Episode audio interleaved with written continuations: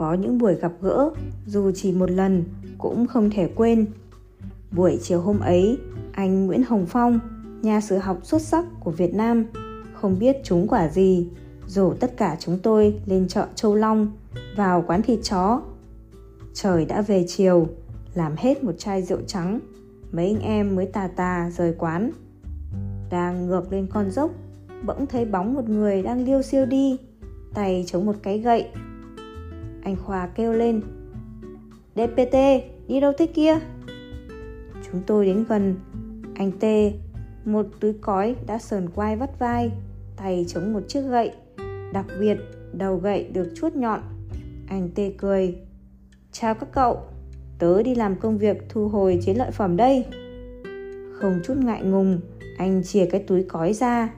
Trong túi nằm lẫn lộn vài bó rau đã úa và rất nhiều lá bắp cải già. Anh rủ cả bọn về nhà anh. Dọc đường, anh khoa dỉ tai tôi. Chiều nào, hắn ta cũng ra chợ châu long. Cái gậy có đầu nhọn là để chọc những bó rau hay lá cải mà chợ chiều bỏ lại. Vào nhà, chị khơ, vợ anh, sau khi ra chào, mời nước, rồi xin phép vào nhà làm mấy món đãi khách. Dù rất ngại nhưng không ai dám ra về. Ngay cả ông tuân thường rất ngang tàng, độc lập và không cả nể trong việc mời mọc cũng ngồi điềm nhiên chuyện trò. Một lát sau, người nhà bưng lên hai đĩa bánh nóng hổi.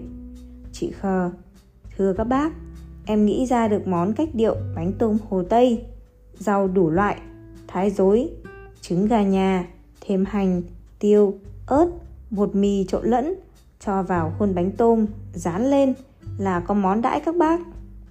Hai đĩa bánh rau sạch nhẵn. Chúng tôi ngồi nghe anh tê bàn về một quyển sách nào đó. Nhìn anh gầy còm với bộ râu đặc biệt, tôi nhớ đến màu thời gian của anh. Màu thời gian không xanh, màu thời gian tím ngát hương thời gian không nồng, hương thời gian thanh thanh. Sách dịch của anh đỏ và đen của Stanhol hơn 20 vở kịch anh vừa là chủ bút báo tinh hoa vừa là thành viên sáng lập ban kịch đồng thời là nhân vật quan trọng trong nhóm Xuân Thu Nhã Tập. Hoàn cảnh gia đình rơi vào túng thiếu nhưng không thể đánh gục được con người tài năng và đầy nghị lực này. Đã gặp một lần, thật khó quên. Một con người, một gia đình rất Hà Nội. Hàng mấy năm liền, tuy sống trong cảnh thiếu thốn nhưng cũng giúp cho tôi hiểu thêm về nhân chi sơ, tính bản thiện mà từ năm lên 7 tuổi, ông nội tôi đã dạy tôi trong quyển Tam Tự Kinh. Tại sao người ta tốt với nhau? Do bản chất hay do hoàn cảnh? Tôi chỉ có thể chứng minh rằng trong những lúc gian khổ, thiếu thốn, bế tắc mà tìm được một tấm lòng bạn bè, cảm thông, điều đó tiếp thêm sức mạnh cho ta tin vào sự tốt đẹp của con người. Tôi nghĩ về anh Trần Đức Thảo, cứ vào ngày 15 và 30 hàng tháng, anh Phạm Văn Khoa và tôi đều đặn, kín đáo đến thăm anh Trần Đức Thảo ở khu tập thể Kim Liên. Nhà triết học lỗi lạc này là người Việt Nam đầu tiên đã tốt nghiệp thạc sĩ triết học tại Paris năm 26 tuổi. Năm 1952, từ bỏ Paris, Trần Đức Thảo tình nguyện về tham gia kháng chiến ở chiến khu Việt Bắc nhưng sau năm 1957, 1958, ông bị cô lập và sống với người cha già ở khu tập thể Kim Liên. Sau khi người vợ kết hôn từ Pháp cũng ly hôn với ông. Mỗi lần đến thăm ông, chúng tôi cố tình đi người không, hai tay không xách bất kỳ một túi nhỏ nào gãy dây sự chú ý. Vài bơ gạo thì đổ vào hai cái túi áo của anh Phạm Văn Khoa, còn trong túi áo tôi là một rúm đường cát bà muỗng mì chính. Biết rằng có những cặp mắt giò la đang theo dõi từ phía bên kia nhà. Chúng tôi bình tĩnh nói chuyện rất to và gõ cửa nhà anh thảo. Đã quy ước với nhau tôi gõ ba nhịp dài và hai nhịp ngắn vào cánh cửa phòng lúc nào cũng khép kín. Cánh cửa mở lập tức. Có lẽ anh đã chờ chúng tôi từ sáng anh quay vào phía trong nhà thầy ơi mấy anh chị đến chơi tiếng trả lời khó nhọc. Quý hóa quá. Thầy anh đang ốm nặng. Cái bếp nhà anh Thảo là ba củ gạch xếp ba phía. Chất đốt là một ít cành củi khô và một đống giấy đặc chữ viết. Chúng tôi dốc túi, bay những thứ ký cóp được trong hai tuần qua ra giường. Rất gọn gàng, Thảo bốc một nhúm gạo cho vào một lon gugo đã ám khói và trụm lửa. Ngọn lửa bốc lên, lưu diêu một màu xanh nhạt. Chúng tôi ngồi canh nồi cháo gạo lõng bõng ấy và được anh Thảo kể cho nghe đủ chuyện Đông Tây. Mấy nhánh củi khô tàn dần, anh vội xoắn dài những tờ giấy đầy chữ viết và cối rụi vào bếp gạch. Tôi nhớ mãi dáng điệu anh cúi xuống, khó nhọc thổi. Ngọn lửa xanh leo lét cháy, khói cay xe. Chỉ chờ những hạt gạo kia kịp nở bung, anh Thảo tắt bếp, bỏ vào một nhúm ruốc thịt, hạ cái lon Google ra khỏi ba cục gạch. Anh đổ món cháo chưa kịp như ấy ra một cái bát sắt trắng men. dáng người cao gầy, lòng khom đi về phía giường ông cụ đang nằm. Hai tay thận trọng bưng bát cháo, nâng đầu cụ lên, anh nhẹ nhàng đút từng thìa cháo một. Người ốm nuốt một cách khó khăn, rồi quay đầu khoát tay. Thảo đặt bát cháo lên chiếc ghế đầu, lấy một tờ giấy đậy lại, để phần chiều nay cho ông. Chừng một tiếng đồng hồ sau, chúng tôi ra về. Thảo tiễn ra cửa. Quý hóa quá, mong gặp lại. Cứ mỗi lần chuẩn bị đi thăm Monster X, ám hiệu bí mật của chúng tôi để đi thăm Trần Đức Thảo là tôi cố gắng có thêm một ít đường cát, một ít thịt trà bông, nhưng không phải lúc nào cũng được như ý. Có khi lương thực tiếp tế nghèo nàn, nhưng tình thương yêu, đùm bọc nhau thì vẫn đầy đặn, nghĩa tình, trước sau như một. Năm 1991, tôi đang ở Paris, anh Bình đại sứ gọi. Chúng tôi có một giấy mời đến dự buổi nói chuyện của anh Trần Đức Thảo tại một trường đại học ở Paris. Tôi muốn nhờ chị đi nghe giúp và kể lại cho chúng tôi. Tôi thầm nghĩ các anh ấy ngại chăng? Nhưng tất nhiên là tôi rất vui mừng được gặp lại anh Thảo sau bao nhiêu năm. Khi tôi đến phòng họp đã đầy chật người, tôi có giấy mời nên được đưa lên những hàng ghế đầu. Nhìn bên phải mình là anh PNT, trước là thủ trưởng của tôi tại Ủy ban Liên lạc Văn hóa với nước ngoài. Anh là người có quốc tịch Pháp, Albert Her. Vì bất bình nên đã rời bỏ biệt thự sang trọng ở Sài Gòn để xin cư trú tại Paris từ mấy năm trước. Mỗi lần sang Paris, tôi đều đem mấy món anh thích như cá kho tiêu, cà phê, bánh pía sầu riêng. Căn hộ anh cư trú chỉ khoảng 20 mét vuông. Hàng tuần có người đến lau dọn. Cô phục vụ này khá khó tính, không muốn thấy bất kỳ vật gì trong nhà bị xê dịch.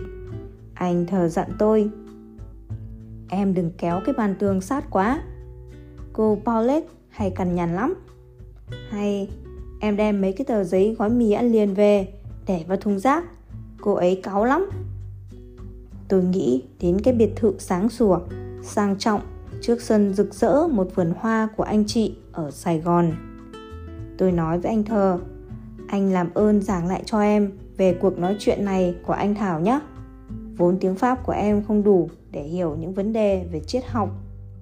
Anh Bình Đại Sứ có nhờ em tường thuật lại, nhưng chắc em không thể làm được. Được, em cứ yên tâm. Tiếng ồn ào ngừng hẳn. Từ cửa lớn của giảng đường đại học, bảy tám người đang cùng anh Trần Đức Thảo tiến vào. Tiếng vỗ tay vang dội, không dứt. Nhà sử học PDV bắt đầu.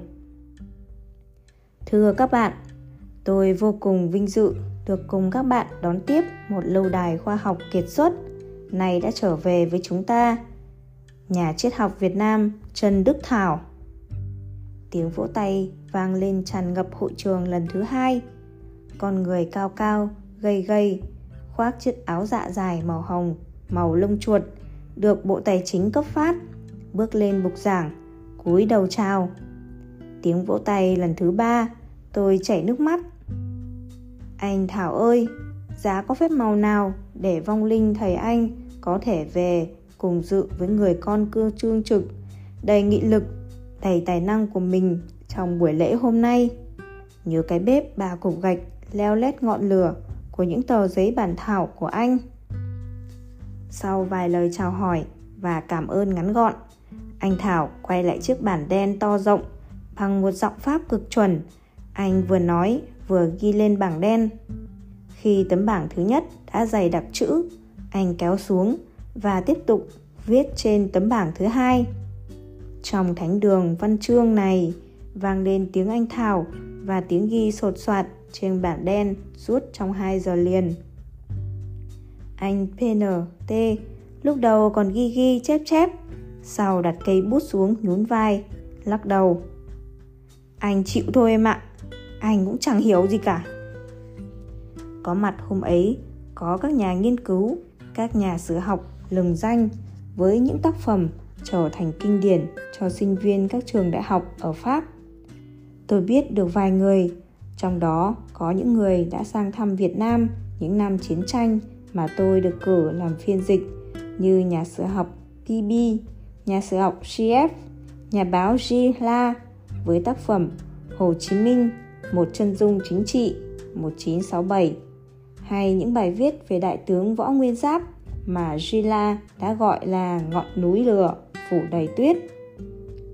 Buổi tiệc tối hôm ấy, anh Thảo giới thiệu. Xin giới thiệu với các bạn, đây là một trong những người bạn thân thiết của tôi. Tôi cảm động vô vàn, chỉ tiếc là anh Phạm Văn Khoa không có mặt. Sau mấy ngày giảng bài và nghỉ ngơi tại khuôn viên khu đại học, anh Trần Đức Thảo trở về ở một căn phòng nhỏ trên gác của nhà khách sứ quán Việt Nam, đường số số 2, đường Verrier. Mỗi lần sang Pháp, đến gặp anh, chúng tôi lại chuyện trò hàng mấy giờ liền. Anh vẫn không thay đổi mấy, da rẻ vẫn một màu xám, ít cười và có lúc lại đăm chiêu hơn. Thường ngồi yên lặng một hồi lâu. Có một buổi sáng, khi tôi đến, cửa phòng anh đóng kín. Tôi bước xuống nhà, nhìn ra đường. Chừng 20 phút sau, bóng anh Thảo hiện ra ở đầu phố. Tay anh cầm một phích nước nhẹ tênh. Chào chị, sáng nay tôi muốn đi mua một ít nước sôi mà không có chỗ nào bán.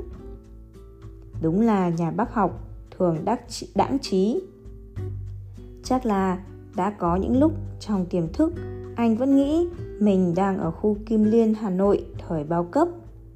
Tôi nhắc lại, anh vỡ vỗ chán. Ôi trời ơi, Hai năm sau, năm 1993, anh từ trần tại Paris, không một người thân bên cạnh. Có chăng tấm lòng ngưỡng mộ mãi mãi của hàng triệu người Việt Nam yêu quý, mến phục anh, tưởng nhớ anh. Theo tôi được biết, hơn 20 năm sau ngày anh mất, nhà nước đã truy tặng cho nhà triết học lỗi lạc Trần Đức Thảo huân chương độc lập, giải thưởng Hồ Chí Minh nhờ công của tiến sĩ Quỳ Cù Huy Chữ, một phần nhỏ trong số di sản đồ sộ của Trần Đức Thảo đã được tập hợp, dịch sang tiếng Việt và xuất bản gần 200 tác phẩm bằng tiếng Việt, tiếng Pháp và tiếng Đức với khoảng 15.000 trang. Bạn bè cho biết là thành phố Hồ Chí Minh chuẩn bị sẽ đặt tên Trần Đức Thảo cho một đoạn đường thuộc khu ký túc xá Đại học Văn hóa ở quận 9. Mong sao có ngày được dạo bước trên con đường ấy.